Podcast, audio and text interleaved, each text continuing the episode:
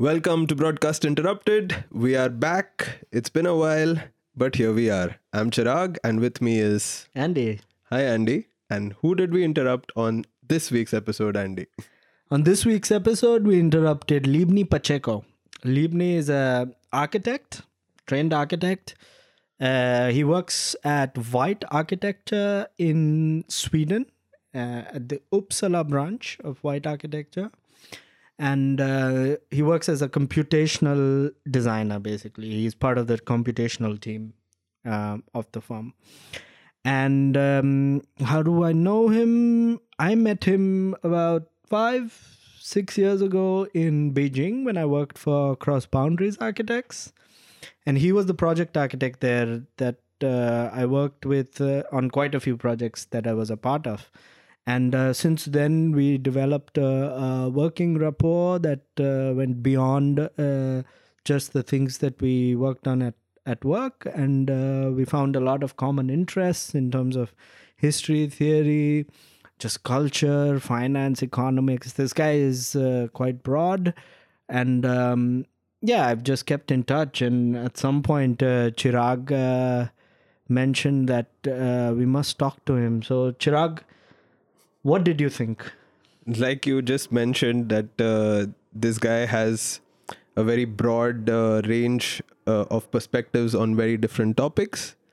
That was my. Um, that was what made me so curious about him, Yeah. and that's why I wanted that we get him on the podcast. Mm-hmm. uh, I have always wondered what it would be to be an architect who has worked across continents, across countries, uh, um, in different uh, markets and Yeah. in different uh, uh, uh, spaces Mm-hmm. at different scales to produce the kind of work that we call architecture today, Yeah, contemporary. contemporary architecture today sure. and I thought that uh, it would be really important if we, uh, because you mentioned that he was with you in China, and uh, then when we had him on the podcast, he spoke about how he's worked in London, China, now Sweden. So it's been he's been all over the place, And Uh, he's and he's South American. yeah, of course, and he's South American,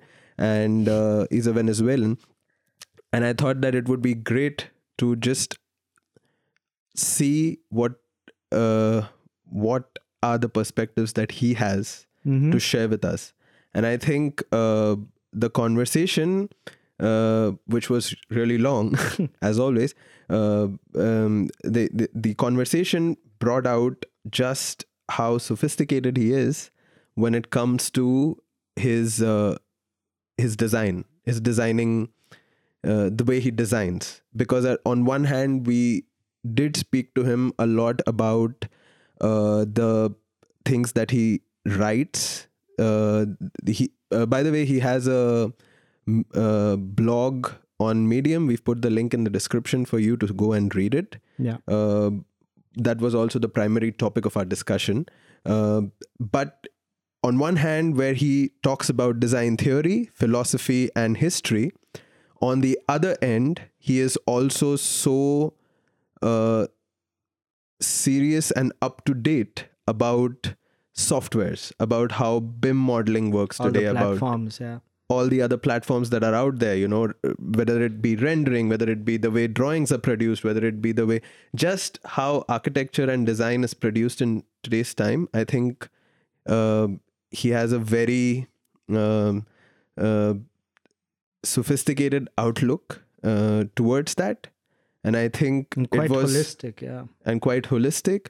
And I feel it just um, was very refreshing to see someone uh, for whom the um, sort of binary of theoretical practice and uh, so called commercial practice of architecture kind of collapsed Yeah, yeah. or has collapsed after all these years and all the experience that he's had. So, guys, um, here is the conversation with Libni Pacheco. Uh, it will be released in two parts, as all our other episodes. Uh, please have a look. Uh, make sure to like, share, and subscribe on our YouTube channel, we hope to bring you more such episodes coming soon. And um, yeah, most importantly, let us know what you think. Thank you. Thank you. Hi, Libni. Hi, Libni. Hey guys, how are you doing? Good, Good, good. So, how are you doing? All good?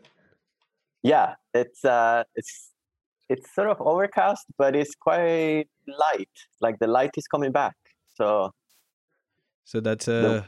thing to look towards, something to look forward yes, to. some some vitamin D. Yeah, Yeah. pulling you out of the winter slumber. yeah. yeah, now the the sunlight is uh, the sun is going out at seven in the afternoon.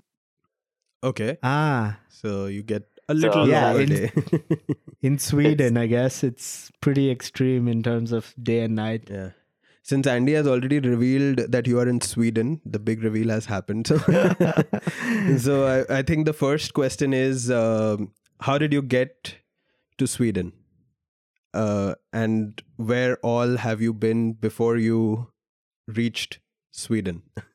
Yeah, uh, it's very funny because uh, uh, my colleagues were all like puzzled, like because we are three Venezuelans working here in the- in the same office.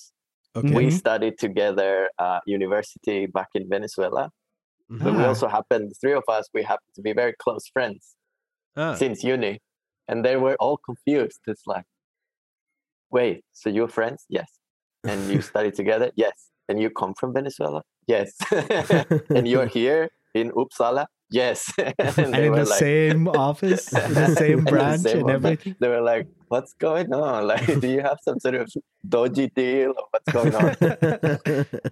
but no so that that's the thing um uh one one of these uh, friends came here uh, 15 years ago right Okay. after we finished uh, school hmm um and then she's been living here she's been uh, uh, working as an architect for for since then Mhm. uh and then we um there were some openings here in uh, in the office uh, in uppsala Mhm.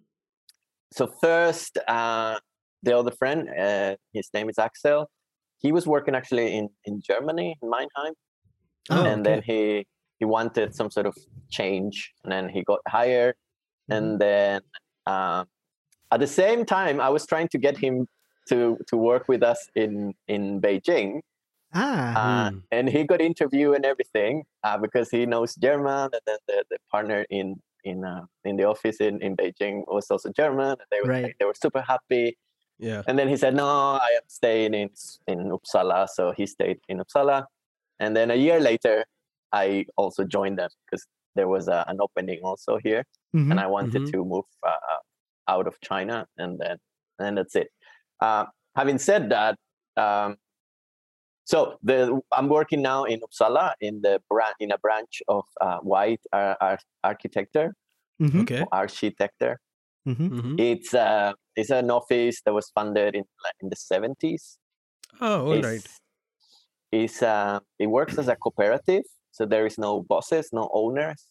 Uh-huh. Um, the employees own the company. You have to work uh, 80% of your time um, to be able to buy shares Ah, uh, to be Oh, right. part to be part of, of the company. Okay. Uh, and then everything is run. Um, it's quite horizontal. And then there is 11 different branches. Mm-hmm. Um, most here in Sweden. There is one in London. There is one in Oslo, Mm-hmm. and now there is one in Frankfurt. But it just opened, so there is like Ah, two or three cool. people Yeah. because we won a couple of projects there. Yeah, um, cool. all right. And then every every office is sort of independent, but Mhm. we share uh, central services. Like, for example, the computational team is still central. Mm. Okay. And uh, that or that one is based in Sweden. Uh, I mean, it is central, but it is still based somewhere, or yeah, so the the office, uh, the company was funded in Gothenburg, but now the central, the headquarters are in Stockholm. So, Okay. for example, the the most of the computational team is in Stockholm, but there is still other guys in in some of the bigger offices. Mm. Uh-huh. and uh, yeah and then the visualization team is also centralized okay. Ah, um, cool. so yeah so i'm working in a in, uh, in our branch has uh, 70 people, and it's made out of uh, uh, like a third is a landscape team, and Mm. then the other third is um, uh, well, half of the office is architects, Mm. and then the other one is more uh, project management and uh, urban planners, and Right. All the right. administration. So they Okay. always try to keep it pretty mixed up, huh? So ours, Uppsala was actually acquired by Gothenburg some time ago, Mm-hmm. Mm-hmm. uh, and it used to be a landscape office. Oh. All right. Um, but with time, because our, uh, White is mostly an architecture company, Mm-hmm. so it has transformed more into an architecture uh, Okay. office. Though the the landscape team does most of the cool projects, like uh, like nice, uh, like in, in terms of uh, like a, in national reach, they, they they work mostly in the capital, not even here in Uppsala. Ah, okay. So it's, it's pretty cool. Um, Um, I- also think largely it's a very interesting structure. Uh, Yeah. The way it is set up with uh, you saying 80% of your time, then you get some shares in the company. And so it's a very horizontal kind of a hierarchical system there. So I think it's a very interesting structure that you get to Yeah, see Uh, right here. Yeah. Yeah. Uh, The, the, but before you reached uh, this office, uh, you were in China, and I believe before that also in London. So can you just tell us a little bit about that? yeah. How entire... did how did you jump from uh, let's say you studied in Caracas, right? in in Venezuela, I Yeah. study in Merida. Merida. at, like Merida. at the end of the Andes. okay. Ah, okay, all right. And then from there, what happened? How did Yeah. you? so I studied there. Uh, it's a it was a five year uh, degree, Mhm. Mhm. and then uh, the way it works is every every semester. So the design studio is per semester, and then Mhm. every every every studio uh, is it it starts with like a pavilion, and then Mhm. your last one is an urban planning project.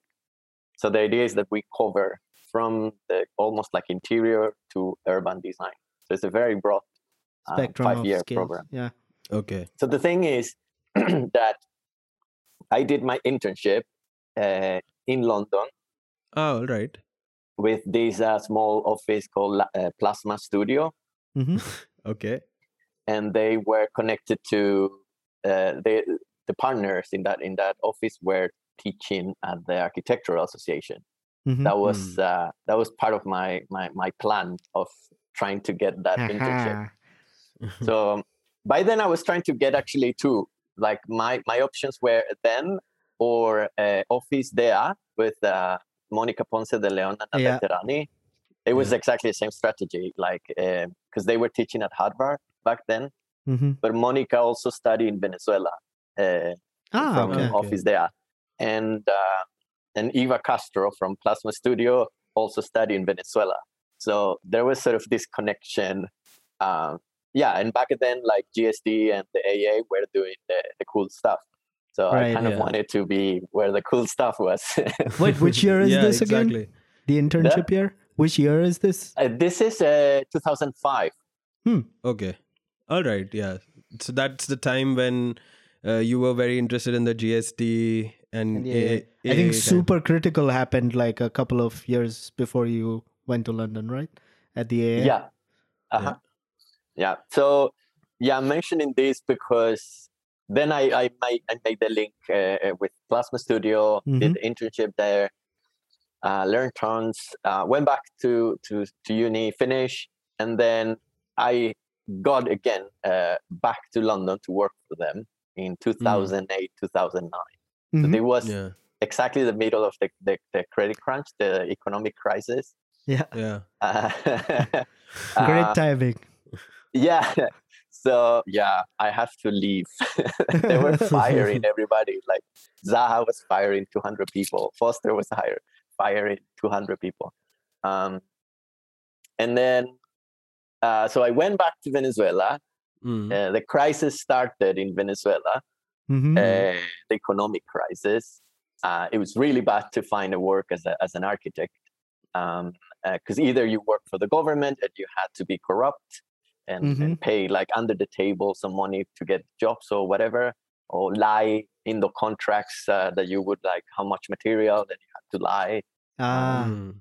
uh, or you would work for private developers which had uh, which had these uh, construction systems like the same construction system and they will be like build a hundred buildings exactly one after the other because it's the same uh, construction system and then architects were hired just to i don't know change the color of the paint in the facade just because we could sign the projects off right. Ah, okay. uh, so th- th- those were the two options so i ended up working in a, in a recording studio Ah, cool. and okay. and in a in a tabloid in a newspaper.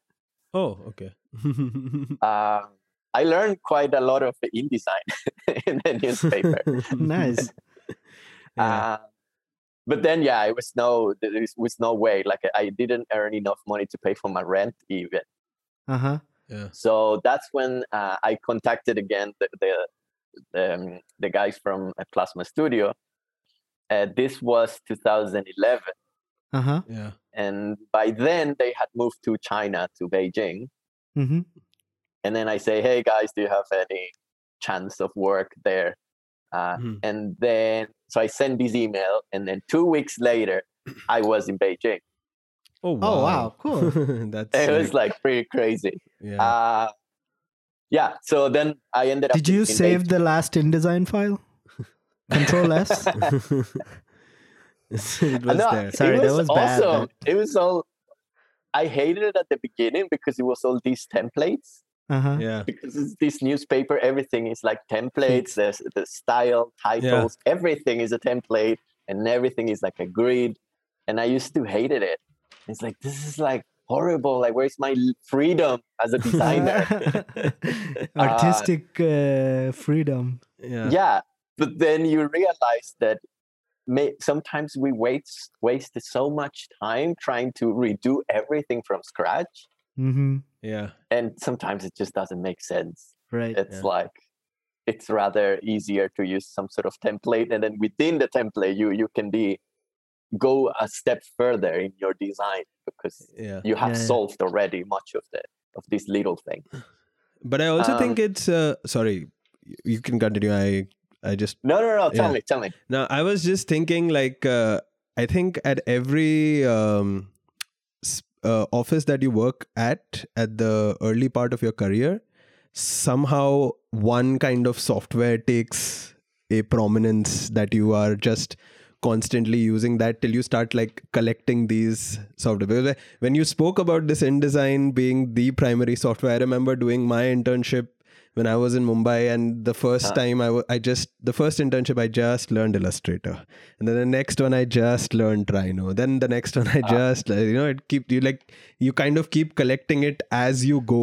At every office there is a different uh, a software takes a different prominence of sorts and then you kind of move forward. But yeah i mean you were Yeah, saying yeah, so- no, so no, we I- reached Beijing. yeah we are in beijing yes so uh, i actually started teaching first like Yeah. the invitation was Ah. to to join them in an experimental master course at Mhm. Tsinghua Uh-huh, uh-huh. University. okay So I was in charge of the theory uh, part of, of the of the master course. Hmm. So we had like theory, then we had some sort of like programming grasshopper, and then there Mhm. was the actual design studio. Mhm. Mm. So we we covered these three. It was uh, last year students that we got, Mm. um, and this program ran for three or four semesters, okay Oh, cool. and it was it was kind of fun. So that's what I was doing first. And this was Uh, also led by Eva Castro, right? Yeah, exactly. So this is uh, Eva. Um, so she was, as I said, she was teaching uh, in the AA.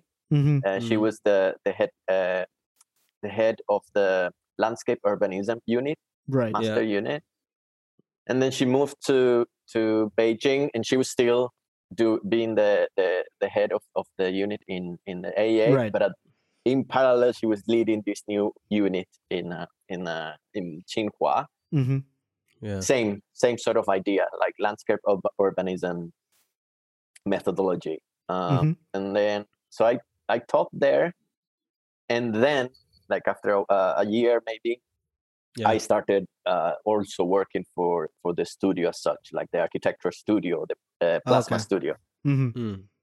and yeah, and then I I, I continued working for them just uh, uh, as as a as an architect in in plasma. Before working with, uh, And then we Andy. met at Cross Boundaries at some point. yeah, Yes, and then I I, I moved to to cross boundaries. no, that's nice. And uh, what what do you think uh, you like as an architect now? What do you think? Uh, how do you think you engage with uh, society or like people outside of architecture through your architecture? How do you think? What What do you feel you do as an architect? To put it, Yeah, especially with going across so many sort of cultural differences and how you've uh, learned to read the world or culture in general. How do you see your role, I guess?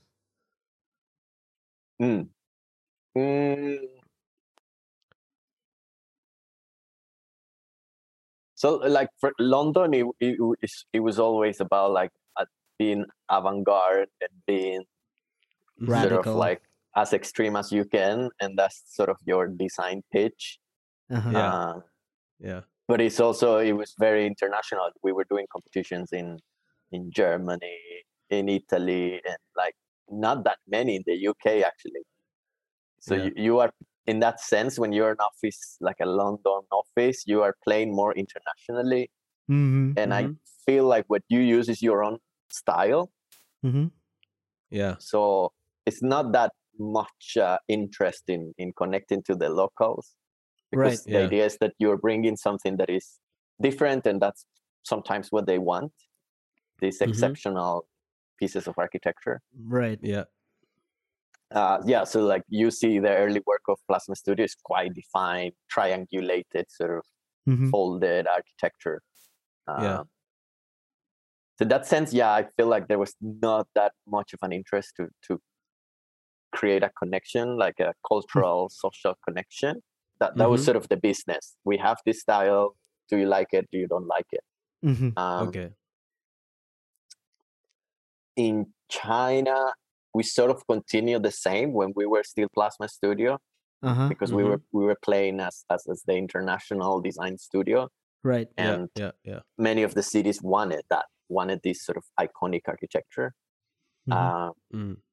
the architecture does respond to the site Mhm. because we are doing all this like mapping and analyzing of uh, spatial conditions Right. but Yeah. it, it doesn't play that much at the cultural level like Okay, the cultural references are not that important it's more like uh, material that is on the site which Mhm. makes it specific to to that uh, site but it's not really sort of trying to play culturally mm-hmm. Yeah. then in cross boundaries i think we, we get to play more with these cultural references we, we will try Okay. to find these sort of icons and and yeah like local cultural references like sometime we were like looking at uh i don't know this bird that was common from this side and that became part of the inspiration for the shape Right. um, okay, and then here in Sweden, so I'm working in Uppsala. It's the fourth biggest city, but this is still 200,000 people. okay. So okay, it's, it's very small town. Uh-huh. yeah, Uh, it's very conservative in terms of uh, architecture. Mhm. mm. the discussion is very open. So when the government is gonna build something, first they have to pro- show the proposal in, in the in the media in the newspapers, Mhm. Mhm. and then it starts like a like a public discussion. Like people send letters to the newspaper and Facebook and blah blah blah, and it's very heated discussion. okay, Uh, we just did one one one project to locate the the art museum inside the castle. There is a castle here, Mhm. and and it was like uproar in the city. Like people were like, wow, "These architects," and and the project just like uh, it, it was just a feasibility study, and we had to do some sort of renderings to show the the idea. uh, it wasn't a project. It was just the possibility of having it there. Like, does it work? Does it not work? Feasibility study. Uh, and then the project got canceled because people, citizens, put too much pressure on on the discussion, and then the politician said, "Okay, uh, sorry, this project is not not going." Uh, and the same happens in in Stockholm. I've been involved also in, in big uh, in in uh, uh, interventions, and then public is very present. For example, uh, David Chipperfield designed and won the uh, the competition for the design of the Nobel Museum in Mhm. Stockholm. Mm-hmm. Mm-hmm. He won it, blah blah blah, international, blah blah blah announcement, and then public, the public, the citizens of Stockholm started complaining.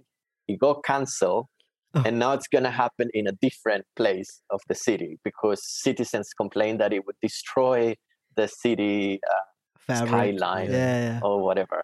Um, so in that sense, here, sorry, where I, where I was trying to say is Yeah. that the citizens are very involved in what a building will be. Okay. So even if we propose any kind of building, citizens will have sort of the last word, so to say, Okay. especially if, if those are public projects. And they have So- like ways of organizing themselves about making themselves uh, heard. Or It's all in the media. okay, Okay. like I, I was doing the the the the introduction course, the Swedish course that the Mhm. government offers, and there is a whole section, like two weeks, of how you can express publicly, Oh wow. and Oh, then wow. they teach you what are the the mediums and how you address and how you should like do it. Is it the newspaper? Is it in the blogs? Is it blah blah blah? So it's just, it's quite structured the the way you express your opinions here.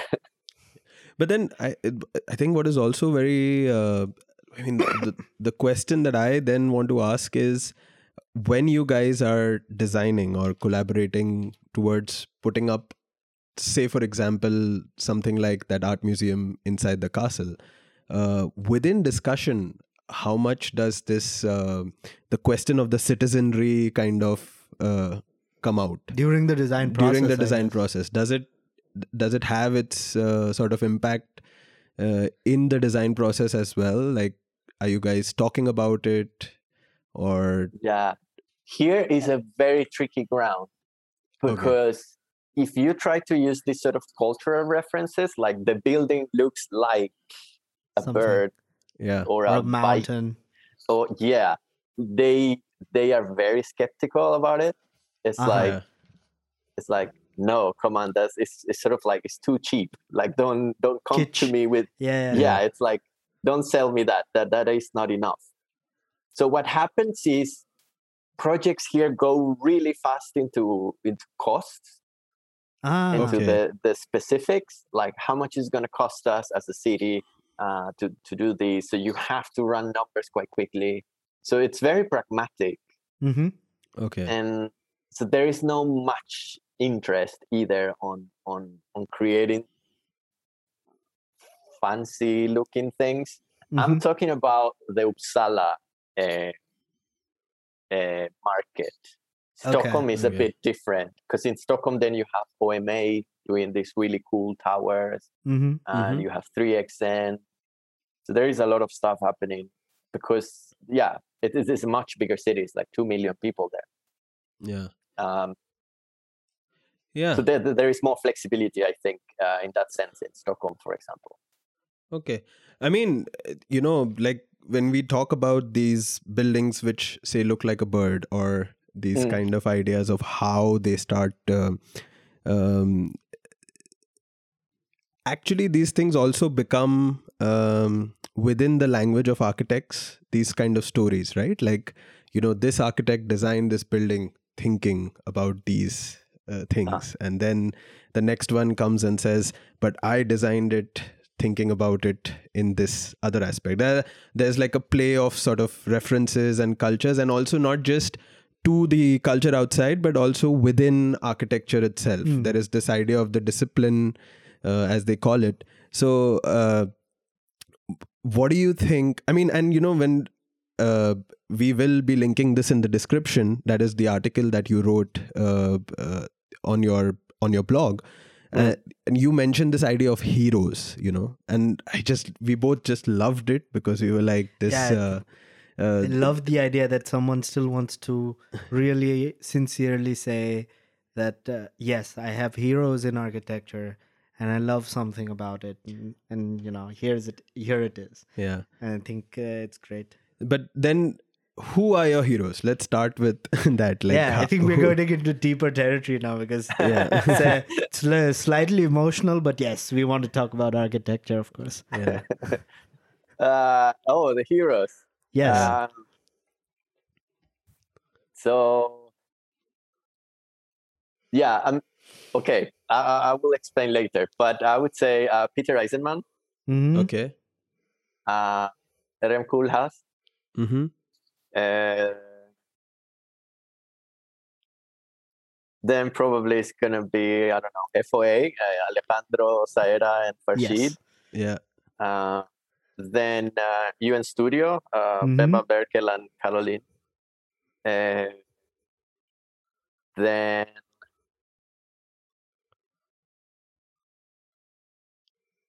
I was I I was a big fan of this Venezuelan architect. Uh, His name is Dirk Bornhorst. I think he was from Germany. Ah, Okay. He has this crazy Helicoide building. Like you can find it on the internet. It's like a, a mall that it was on top of a hill. Okay. It's like Ah. a mountain. it's like Okay. uh, it's like modern architecture. Okay. Uh, All right. But he had these super nice uh, family houses too, like super Mhm. organic, sort of like laid, uh, laid uh, Frank Lloyd Wright, but in the tropics. yeah, but a little bit like Brasilia. oh? Yeah, kind of going into that direction, but the the, the, the, houses geometrically were much more like richer. It was Ah, almost okay. like sails and fractals kind of thing. Oh, okay. Uh, really, really cool. Um, yeah, I was like quite a fan. Uh, Jean Nouvel. Mm-hmm. is quite, quite was quite an influence. Um, and then yeah, and then uh, like like Paul Virilio, uh, and Claude then uh, yes, and then yeah, the guys from Plasma, which I consider more like friends than than anything else. Yeah. Um, yeah, and then I also had like a like a MVRDV period as well. alright. they were cool. yeah but i think also i mean it's interesting that you set up this kind of very broad range of um, because all of them perceivably have very many different styles or the way in which they practice their architecture do you also notice a sense of conversation that is constantly going on between them like what is this and what do you think is the nature of this conversation Yeah. Yeah. So um, like now I said uh, more put more names. No. Uh, Yeah. Well, Mhm. there are like a couple of Japanese Toyo Ito and, Yeah. and yeah Kazuyo, blah blah blah. Um, I think what happened is that uh, in in uni we had like a really nice uh, collection of magazines. Like we had Mhm. all Okay. of them: GA, uh, JA, the Japanese one. Yeah. Uh, we had uh, architectural. uh, Digest or no? is it the, or architect, is it architectural design? The AD, the one Yeah, from yeah, London? yeah The yeah. the one that does biographies. yeah, Very like all about like uh, digital stuff. Mm. Uh, Yeah. And then uh, we had El Croquis magazine Yeah. and all the Spanish ones like Quaderns. Uh, and, oh, and and then we have Domus. Right. But yeah around 2000, all these people were connected. And I think in part was because of these uh, any uh, conferences. the So the, uh, whi- which ran for 10 years. I think it was uh, Peter Eisenman's uh, wife is uh, Cynthia Davidson. right. yeah Like They organized this one Any each magazine. year, Yeah, yeah, yeah and there there was like anyhow, anywhere, any, any, yeah, yeah. and then it was 10 years, and they they brought all these people together. The Japanese, the Spanish, Yeah. everyone was there, hmm and you could get that sense of connections between all these people. Uh, so all are connected. Uh, MVRDV worked for OMA, uh, but then OMA is REM. REM uh, study with uh, Peter Eisenman in New York in this uh, design. Urban Institute Design uh, Institute. Yeah. Yeah, uh, it pretty much like, and then uh, uh, Ben also worked for uh, OMA at some point. Mm-hmm. Uh, uh, Farshid and Alejandro study in Harvard. Uh, so it was all connected. I think at the beginning, even uh, like Philip uh, Johnson was still alive, and he was still sort of saying who was who in architecture. yeah. Um, so it was a time where it was easy to follow this sort of networks of, of architects because it was quite filtered. Like even magazines were quite filtered. So Very so you- you- curated. yeah, exactly. Mhm. Uh, then, yeah, then it comes the explosion of, of, of all these uh, blogs and web scenes, and, and it was harder to to track who's who. Uh, but yeah, no, yeah, you you're right. There there there were some uh, clear connections between all these guys. So so there's like threads.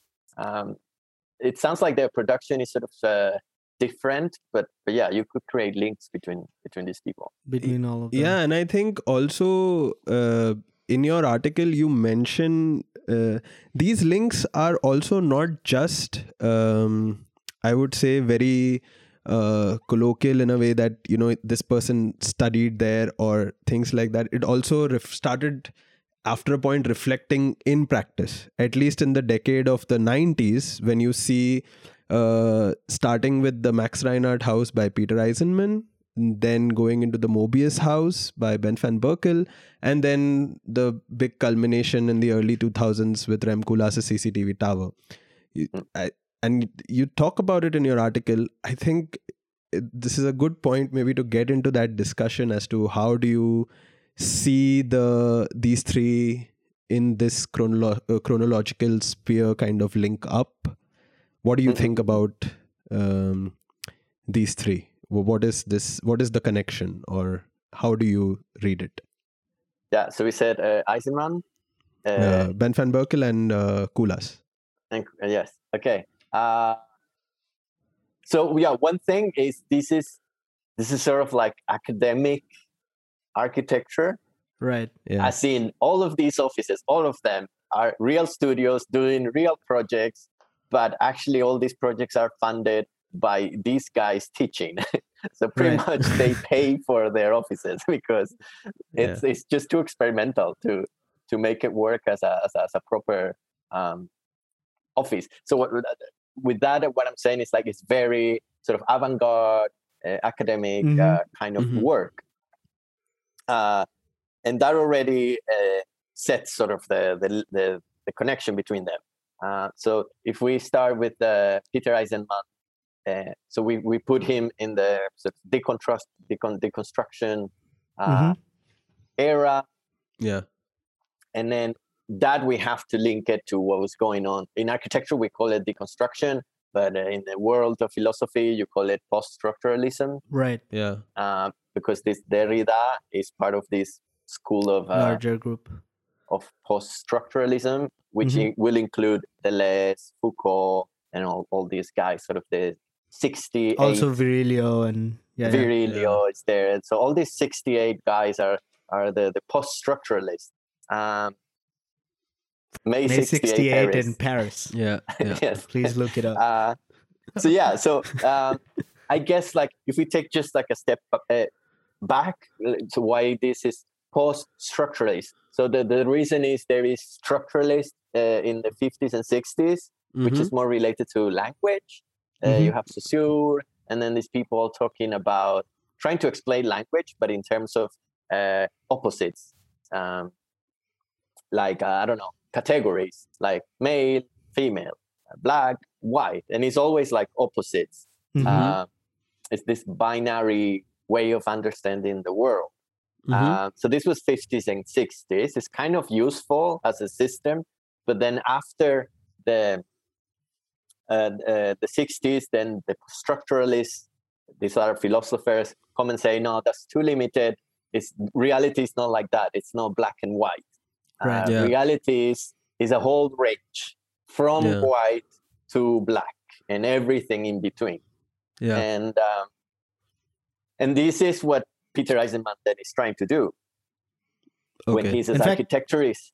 he begins with Chomsky, who's a who's a grammatologist and a structuralist.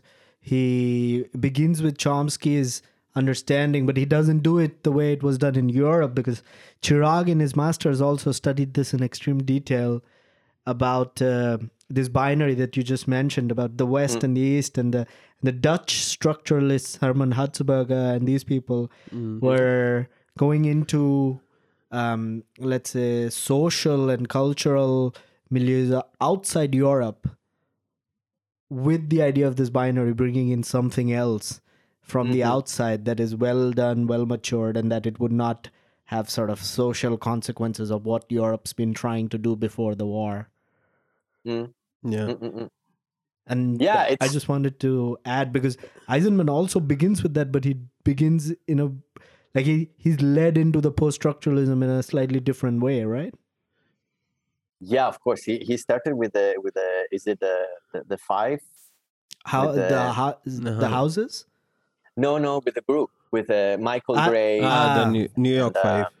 yeah. the New York Five. Yes. Yeah, yes. uh, so yeah, I mean, he he comes from like a long way back, yeah. but but yeah, when he started doing these houses and this stuff, is uh, we're talking yeah eighties. 70s, 80s, yeah. Yeah. Um, yeah, so then the uh, is we're talking about then post post structuralism. Mhm. Yeah. Uh, the particular case, Peter Eisenman is, is, is speaking on, on Derrida. Uh, he works with Derrida even in a project for in France for one of these competitions. Parc de la Villette. Yeah. Yeah. Um, but then the idea is, is this, no? Like like architecture is not like one thing. It's not this binary inside Mhm. outside. Yeah. Let's try to explore everything in between. Yeah. And and and this idea, Derrida was saying like, yeah, uh, a text doesn't mean one thing. hmm Mm-hmm. whoever reads it will read it in a completely different way because everybody has a particular and specific background hmm Mm-hmm. and this background makes you read things in a different way so a text n- it never means the same for for everybody um, so there are these multiple meanings that can Right. can be uh, embedded or in, into something and then peter eisenman is, peter eisenman is trying to do that with architecture like is Yeah. it possible to explore sort of explode and, and reveal all these different readings of Yeah. a of a project Uh-huh. and that's the game of separating structure with uh, um, walls and floors and everything is sort of even in different positions where it should be but uh, it's this Yeah, idea of forcing you I think it was also uh, within this a sort of critique of the structuralist uh, age of or the era of the buildings that they did. But that is when that when like you said, each per, like Derrida is saying that there is a different way because of the background with which a person comes from. So it's not so easy to uh, export a diagram from place A and place it in place B, and it for it to mean the same thing, right? Like and I think that is where Eisenman uh, really shows it through his architecture because the structuralists, it, there are quite a few projects where uh, they they they they seemingly go into the vernacular and these old uh, Moroccan. Moroccan architecture and uh, sort of these villages, and then they just bring these um, kind of uh, Configurations. configurations and forms, and then try to abstract them further and see how. I feel it was important to sort of uh, destabilize a the a way of looking at the the the structure of the design itself like Mm. how aldo van eyck des- describes this, he says so yeah we've been seeing the apse and the nave uh, the cross being there in all the churches since forever but when i go to the moroccan side of the world i see a lot of these uh, different configurational diagrams that lie underneath which we must bring there and then see how it is done and then i think peter eisenman comes and says no wait we need to uh, do a lot more with what we were doing right i mean that's i think somewhere where even you were uh, yeah i mean yeah yeah, yeah. maybe you go Yeah. along and yeah no it's it's it's this is the time where where where for example michael graves which was one of the of this uh, five New of New York, is Yeah. is putting uh, swans in the top of buildings and and drawing uh, uh, waves in, Yeah. in the facades. Yeah. Uh, so it's this completely like it, it's iconic architecture, uh, Yeah. but it's very almost banal, and it's like it's this crisis of architecture. And I guess uh, the deconstructivists, architect architects are trying to find ways to get out of this uh, Mhm. this horrible stage where we are like trying to use cultural references, but it's not. It's just the the shed of the Las Vegas thing. It's, it's Yeah, just yeah. like a facade. It's you, you're not really digesting anything. It's just like a sort of flat image that you're pasting on, on buildings. And they always called it production of new meanings, In Or which they were, yeah, yeah, which they were trying to attempt. Let's say it was always. Um, can we? You remember? I think we once had a conversation about the floating column in an Eisenman building uh-huh. that it it, it floats one of the most important things anything for anything to be called a column is that it at least has to touch the ground if Yes. it doesn't touch the ground how can you call it a column? But the way he places it in the space which is which cannot be traced back to any orthographic uh, sort of way of drawing a plan or way of drawing a section that produces this visual effect or this aesthetic effect you cannot trace it back to anything. Like this is uh, but at the same time once it's there uh, you first call it a column and then you have to add floating column because no matter what happens you, with the way it sits with the objects in the space around it you can't help but call it a column Yeah. And yeah, kind yeah. of- no, forcing this uh, confusion i guess yeah. Like Eisenman used to say that he like uh, he, he wanted people to feel uncomfortable in his in his uh, i don't know why he said it that way but but it's just a way of uh, he he didn't want people to just pass by his buildings. Like architecture shouldn't be this space that you just move through. Like it should produce something in you. Mhm. Yeah. Um, uh, but yeah, but uh, no, it's it's good. Like I mean, uh, the, the houses in Eisenman were really important because he he started understanding this idea of uh, of working uh, this exploding, this deconstructing Mm. meant a process. He had to create all these different tools to come up with how to control all of these Ah. uh, Mhm. things that Mhm. he was doing, all these grids, and it became a, like a procedural architecture Mhm. at some point. And then you start seeing when he, for example, starts bringing external information into the project because the houses are quite contained, it's architectural elements only. Mhm. Mhm. But of course, there is meanings that come from the outside. So he has this university with a biotech uh, ah building.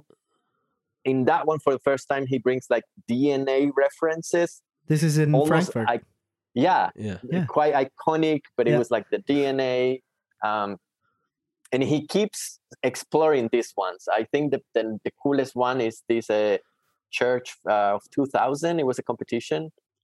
It's uh, for the Vatican or something. ah okay The Church of 2000, I think it's called.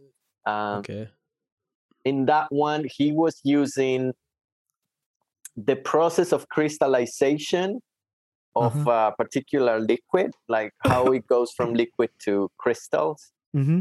and then he he had like the like sort of screenshots of the different stages of going from liquid to crystal Mm-hmm. Mhm. uh, and then from that process uh, from those uh, diagrams uh, the the shape of the building appears and i'm Hmm. mentioning this this idea of the the procedure because this is the base for this diagrammatic architecture that later uh, people like Ben van Berkel is going to use ah, because okay. what they are interested is is in this this thing that moves through time like th- this process Mhm. Mhm. like you are not playing anymore with static elements but you are seeing architecture as something that has a, a, a movement that is used through time Okay. Are you saying also that the three projects we mentioned the mo uh, let's say the Max if we go chronologically, the Max Reinhardt, then the Mobius, and then the CCTV. Do you see? Do you think the the the procedural within the diagram also sort of develops into um, across, of course, scale because they're all three completely different scales from each other. But as a procedural method of thinking, or what Eisenman I think called the rational method, do you think this is common between the three projects? Because the base, uh, let's say, icon or symbol that is used for all three is, you know, the Mobius strip, uh, at least uh, for its uh, geometrical uh, rationality. Uh-huh. But then the procedures are all extremely different. How do you see that? Yeah. So, in this sense, I would say, uh, so the Mobius house is is a sibling, is a is a is a is a is a pro is a is is a like version two of what Eisenman was doing. Hmm, So it comes from the same lineage, okay. so to Okay. say, uh, which is uh, uh, procedures or diagrams that are reading, uh, trying to read time or trying to read a process. hmm Mhm, Either a process that is external external to the project, mhm. uh, like context or something, or another kind of reference, like this uh, uh, liquid that is becoming a hmm crystals, or in the case of the Mobius house, is the the schedule of the family, like Mhm. what they Yeah. do, the routine they have during 24 hours. It's not walls, columns. We are talking about something else that is Uh-huh. Yeah. informing the building, like how it's, it's gonna look at the end. Um, and, and and it also reflects in, in, in the tower of, of Peter Eisenman as well, like this idea of uh, of, of an external uh, process that informs the, the building. It's playing quite a bit with also with the idea of time. But Mhm. Koolhaas is going in a in a sort of different direction. It's Mhm. also diagrammatic. Hmm Uh, it's playing also with information in this case or data. Uh-huh. So uh, Eisenman and, and, and the Mobius house is about data. They they take data from from from the context and try to inform the building with this data. In this case, this data is about a process, something that happens in time. Mhm. Uh, but in the case of I uh, Koolhaas, he's he's always playing with data, but in in a more uh, uh, it's always about the program. It's programmatic data Yeah. uses and and and it's always about rearranging these these different uses and Mhm. creating these novel conditions like Or what happens if Yeah. we I think you described it as adjacencies and sort of a different Yeah, kind like- of logic.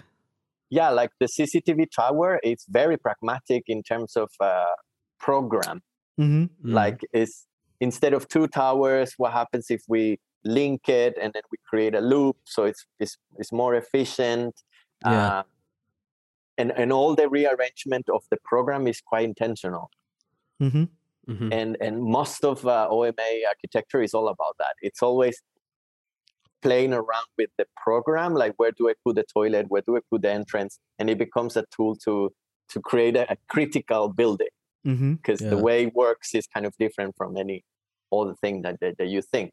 Mhm. Uh, but in that sense, they also arrange the the program. And at, the, and, and, and, and at the same time, they are also thinking about the circulation, like how people move through this program.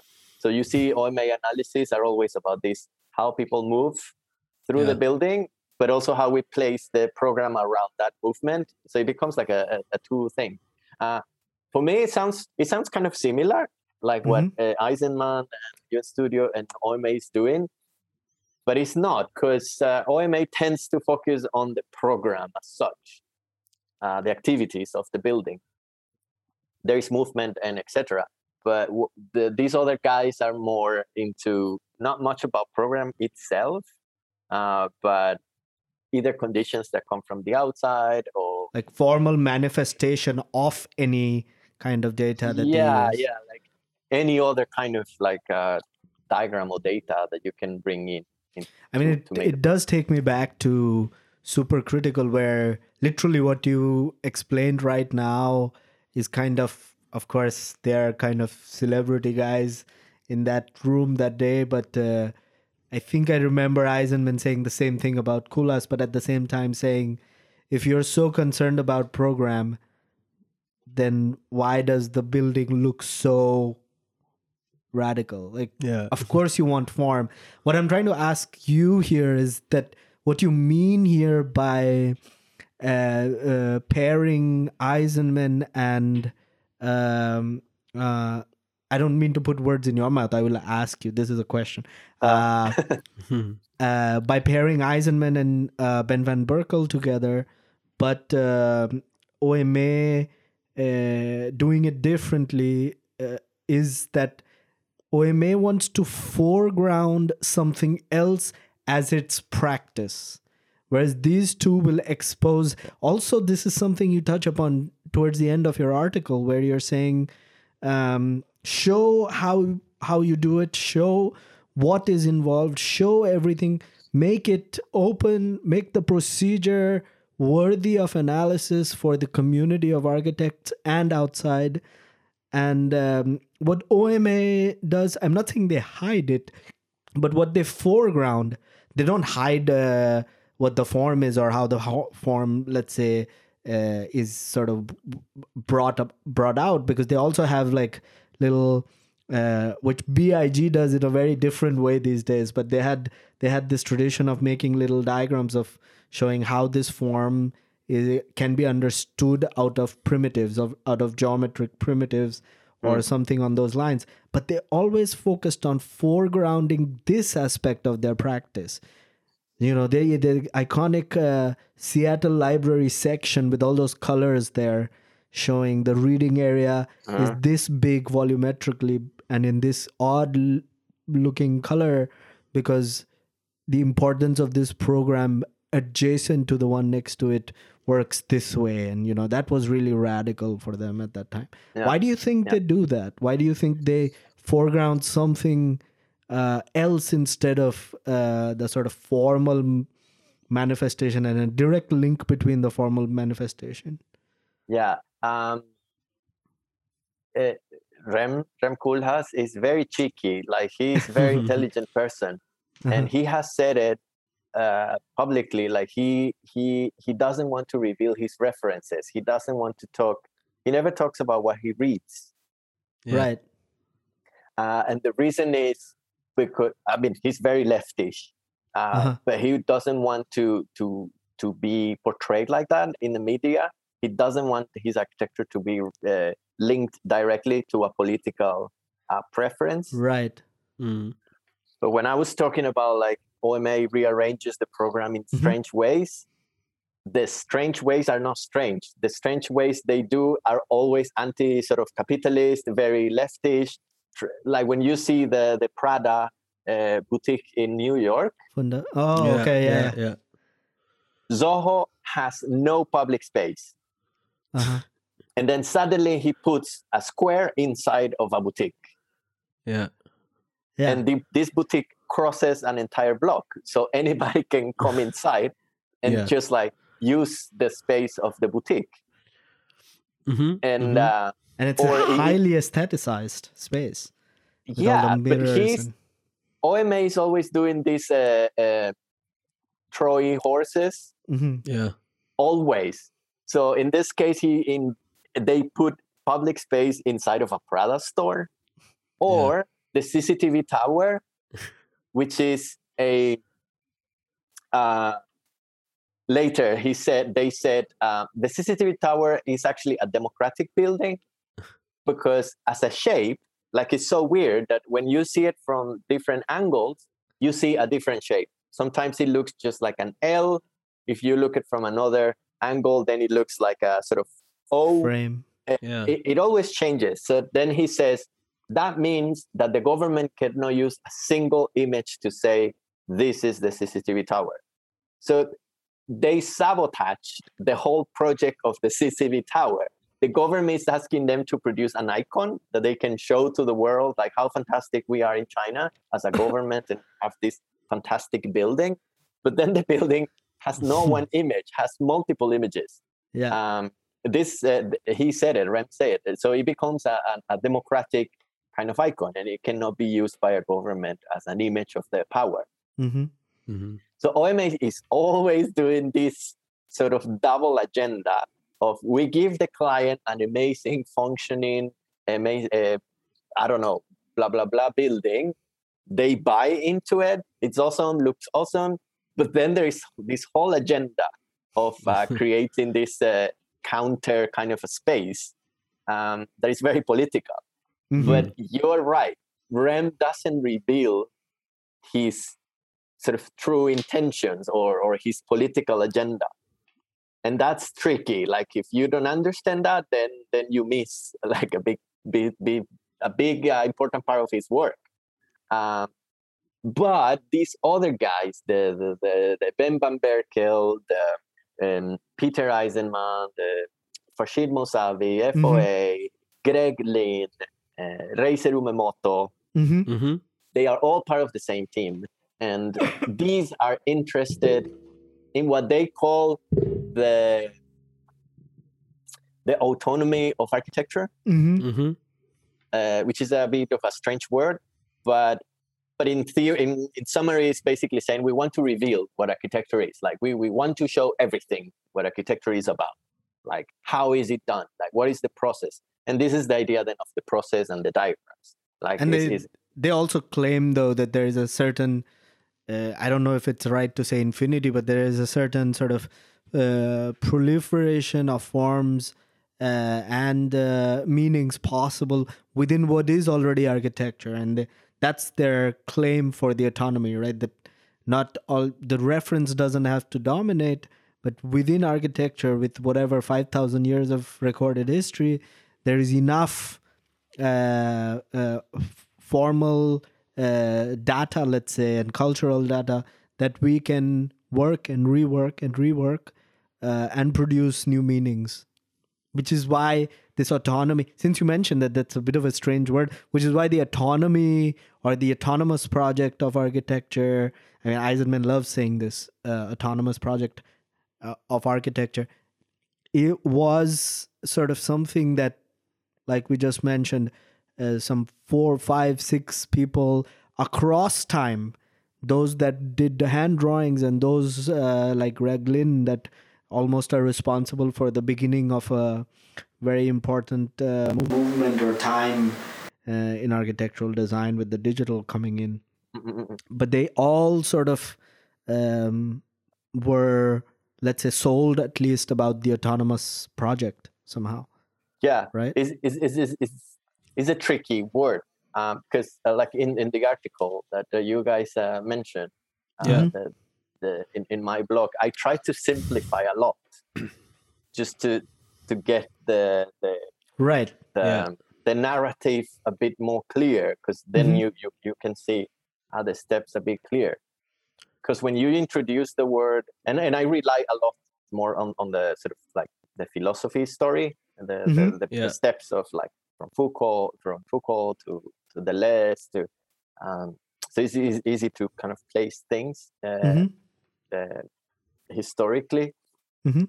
but the the the project of autonomy is yeah it's a bit funny um, i mean it took me a while to understand what they were talking about it's like Yeah. what is it like yeah, I'm uh, still working on it. um, Yeah. We all But, are. uh, but no, it is connected then to to what we were just saying from like the difference between OMA and and and uh, and these other guys They're more diagrammatic, Eisenman and and uh, Mhm. UN Studio, FOA, these these other guys. One is not revealing the the the reference. sources hmm yeah. or the intentions, while these others are explicitly trying to to reveal uh, those intentions, like where the, the project comes from, even the the, the the the concept, like this eureka moment where we oh we have an idea, this is the concept. Uh, they say, well, no, it came from these exact steps that we took, and Yeah. this is Yeah. where where the building com- comes from, and and that's very important uh, to to have this idea of um, of um, of a project that that is that clear, that is that accessible to everybody, like everybody can understand uh, where it comes from.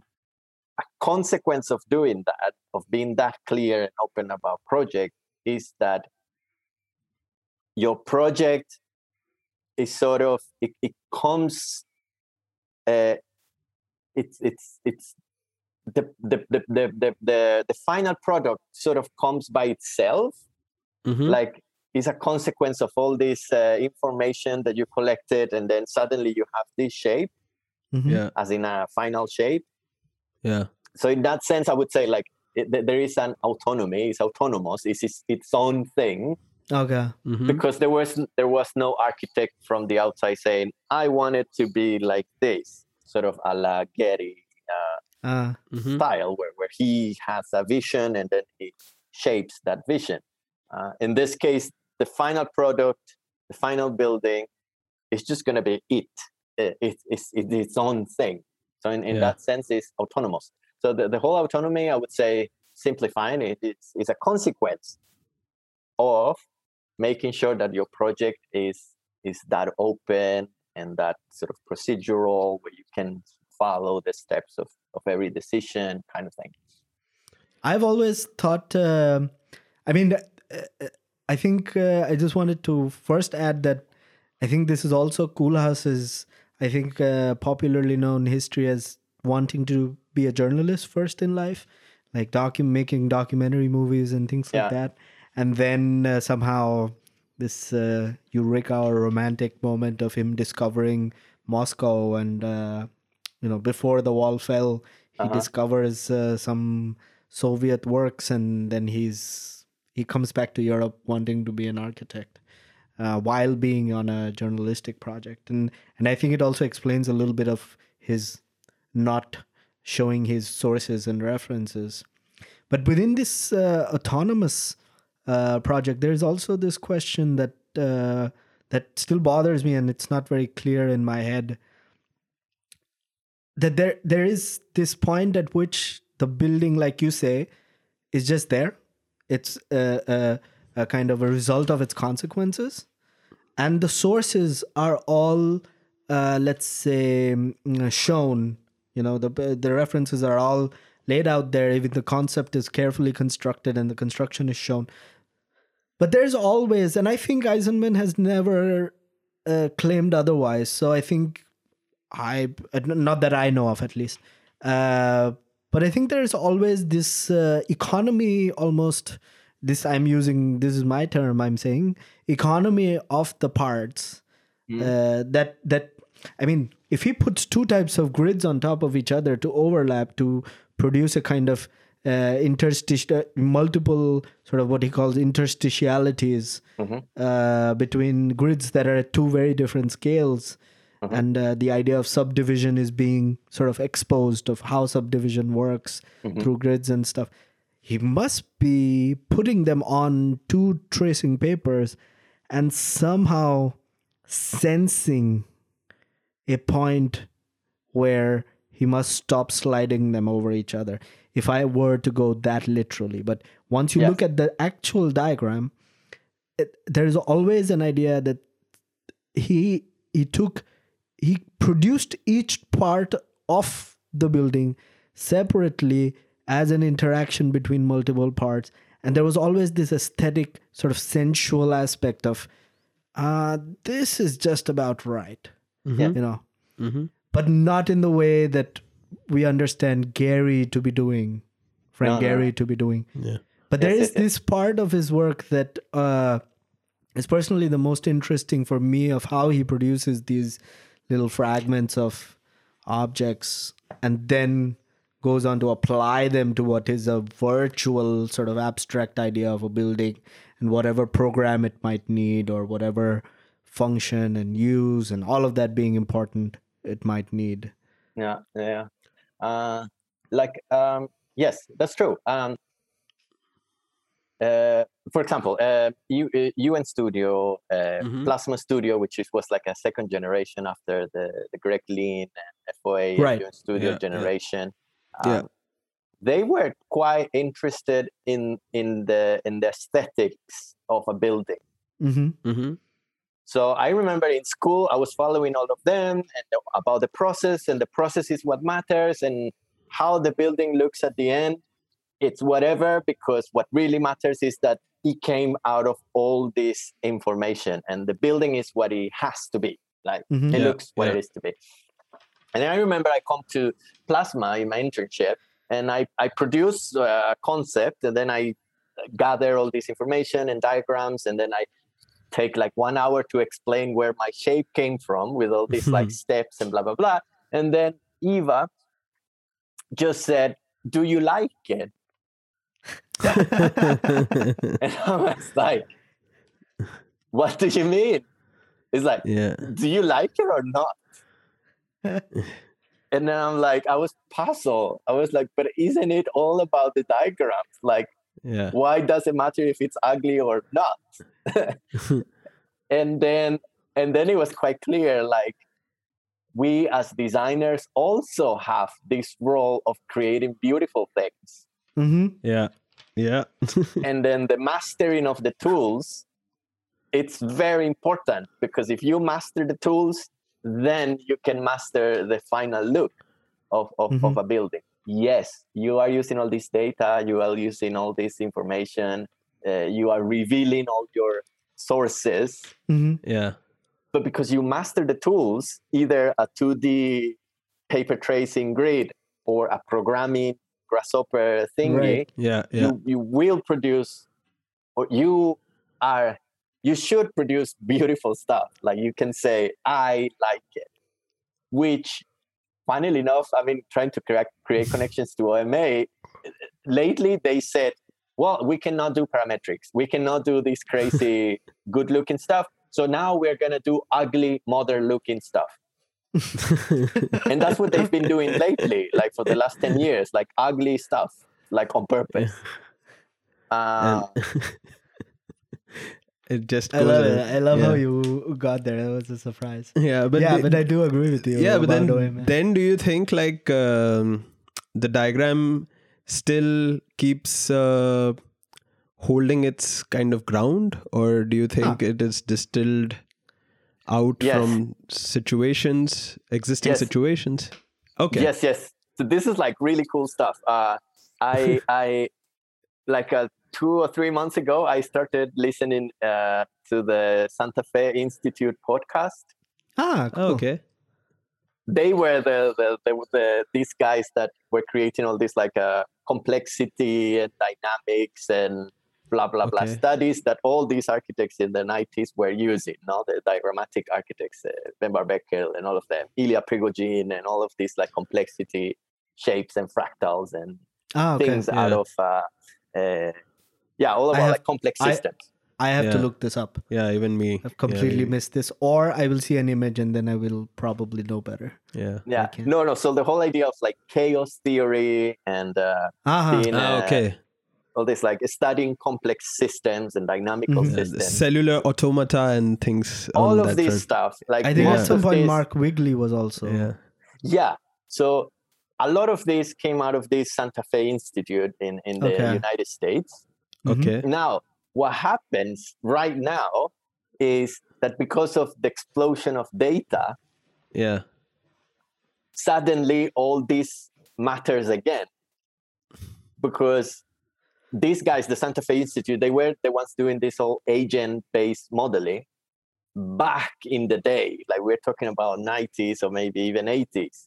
Yeah. they they designed the models and they could do some agent based modeling uh, simulations but the data was so little Yeah. that whatever they simulate was not that in that important at the end Yeah. but now because we have all these available data and all these like algorithms and blah blah blah. Suddenly these guys are agent based modeling is like amazing because now we can get new insights of all this stuff. Uh, so that is to say that that that's been the idea. Like the idea of the diagram is to bring information and you can sort of simulate and run different options and and uh, the parametrics is also the idea that you bring information different inputs and then your building starts sort of acquiring some sort of shape some sort of state where things are working in a better way more efficient way, etc., etc. Um, so it there is a revival, so to say, now because Mm. of, Okay. of, of, of, of data. The diagram is the key uh, um, to to to be able to master this, which is a problem that is. Oh, sorry, I'm I'm jumping into a different topic now, but Go ahead. a- Go ahead.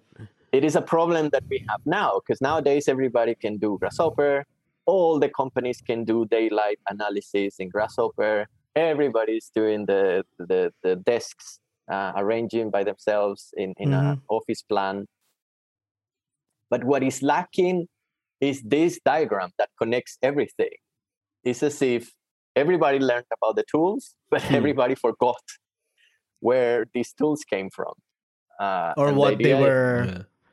hoping Yeah, to 'cause- achieve with these tools. otherwise then you just like apply one daylight analysis fine then you apply this other one and and it's like there's no connection no intention of You of- should of- slide the louvers on the facade and figure out which is the best position at 3 p.m. and done. yeah but the whole project that came from like eisenman and then these other Yeah. guys of revealing your design process is kind of lost because they also, jump it's, But do you do you think like the diagram is uh or was in a way in the Eisenman and I might be completely uh, I'm trying to connect these two situations. Like you said, there's a revival of the diagram now. So do you think that during the Eisenman early 90s Ben van Berkel time it was a pre thing and now because of the explosion of the data the key difference is that the diagram is now a post idea like the diagram has to be made afterwards after a sort of very ah, uh, because choice based like do you mean that the diagram was being discussed in different terms back then? Yes yes Or was it still being discussed in these terms with the Santa Uh, Fe stuff?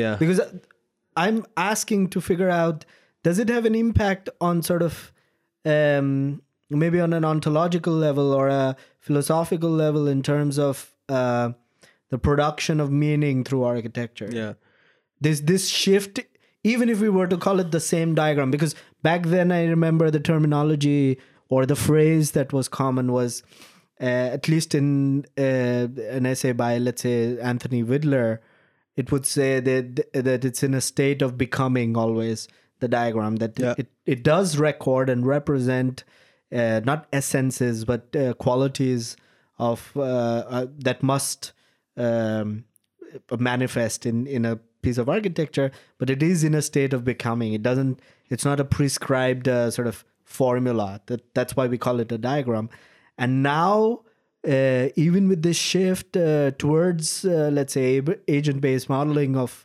of spaces or of behaviors or of uh, any other aspect for that matter it still has a, a connection to of course being in a state of becoming in a different way. But uh, how does the, how does the, does the question of producing different or new meanings uh, either philosophically or sort of specifically ontologically still uh, uh, work especially for you in your understanding and how you see the diagram. Does does it still work for you through this sort of post digital or whatever you want to call it uh, time where all that data has now become available? And now how does because it's a little bit i don't know if i'm jumping or i'm going to confuse you but it's a little bit also going to that thing that you mentioned about uh, a place in sweden where they would say oh don't tell us it's a hill or a bird or a wave uh, give us the cost. But then that also doesn't it feel a little bit of course i don't want to make a building that looks like a bird but i'm saying doesn't it feel like the meaning is being put in the background? An architectural meaning is being put in the background by the masses you know by the people who want to see how much of our city taxes will be paid. Yeah. And if the cost Uh, is too high it's not worth it. So how does meaning come into play for you now with the diagram? Yeah, sorry i Uh, had a very long question. I didn't think i would take that off no, this is good stuff. So I would say, um, in in a, in a particular case uh, here, Yeah. our local case, um, so yeah, we, we- we ended up in this like, okay, don't don't give me the the, the this funny Reference. explanations of, of Right. like a, Yeah. iconic and analogies. Just tell me how much it costs. Uh, but the truth is, Yeah. the discussion, like the the mayor here in the city, uh, when he an- made the official announcement that this project is not going anymore, like this one of this castle, he specifically say the discussion was very low. The as in discussion was very. superf- very low, very superficial. Okay. Oh, Okay. this is the mayor criticizing the people. Interesting. Yes, like saying, uh, yeah, okay, your your your voice, uh, I'm hearing what you say. We cancel the Yeah. project, fine, because that's what you asked for. But yeah. I considered that the discussion was not at, at the at, at a good level.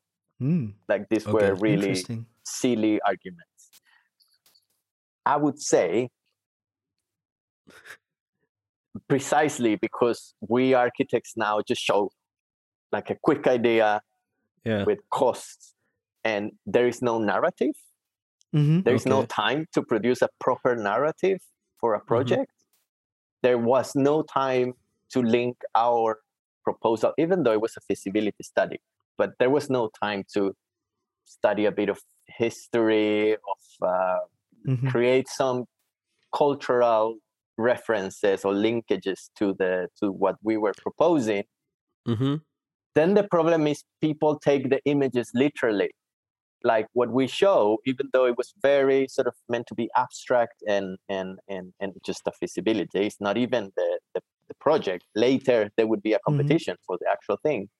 People just see the image and they think oh that's the final result. Yeah. even though we work on it for two weeks uh, they think, "Oh, that's that's horrible. Like we don't want that." But but you are interested in the numbers. So now, what? Why are you asking me about like if if it looks ugly or not? Yeah. Yeah. Yeah. There's always this confusion. Yeah, it's as, as if we do want to feel connected to the proposals at a Yeah. deep level, Yeah. and the image should reflect that. But because there is no time, then we we cannot produce that. So there's this divide, this sort of clashing right now, uh, and uh, and yes, I think in that sense the diagram will help because the diagram creates this, allows you to create this build up. Uh, You can also include cultural information as, as, as part Yeah, of the yeah. build up of, of, of a project using a diagrammatic uh, uh, way. So you do are revealing, you're showing all the references. There is no ideas coming out of uh, out of nowhere that you cannot explain. Like everything has been laid on, on the table. On top of that, there is going to be cultural references, and then people feel a, a, a, an attachment, a linkage to to the Yeah. result, and the discussion can be different. But um, so in that sense, it's still relevant. Like we, the diagram definitely is is is is, is a thing that that uh, that we should use. It's important to say that the diagram, like in this case, I, I would argue that uh, a thousand years of nonlinear history of uh, Manuel de Landa is a book that we should all read Yeah. Mhm.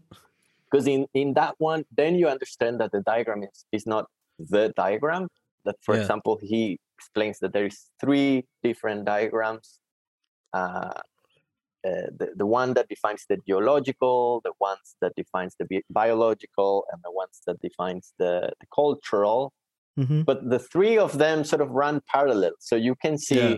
the one of the geological it will helpful will be helpful to explain for example uh, things in society still like the Right. hierarchical systems can be explained using the geological diagram Mhm. Yeah. um, and then these these three stages uh, actually uh, it was Deleuze, Gilles Deleuze, who proposed those three stages, but Manuel de Landa explains them very very well. Mhm. Um, so the diagram is not just like one; it's there is different versions, different kinds of diagrams. Um, and I'm saying this because this is also then what um, the complexity studies, dynamical systems, the Santa Fe Institute is trying to Mhm. do. Like Mhm. they've been studying all these complex systems, and then they say, yes, there's some things that look chaotic, but when you go inside and study them as a system, you realize that there is a sort of logic behind them. Right. And they are the ones who came up with these words of like attractors and uh, yeah uh, and yeah, like field of possibilities and the state spaces.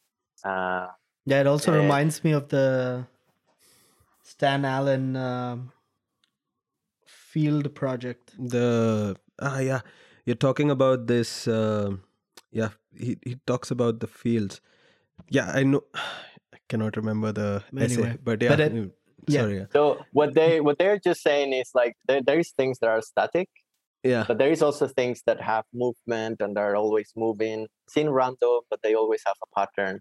But basically, Yeah. what they were saying is like there is a diagram. Yeah. In the background, even it, it it does crazy, there is always some sort of structure underneath it, which means is a is a diagram. So there is diagrams for there is for, for different sort of kind of situation. In this case, Manuel de Landa talks about three of them. Um, Mhm. and this is important because this this whole idea of the dynamical systems uh, Mhm. is what helps us understand that things are not black and white Mhm. but there is always a range like what you were saying like things the becoming it's, Yeah, it's yeah. sort of there but sometimes leans to this side sometimes leans to that side and then sort of comes back again to this this point um, Mhm.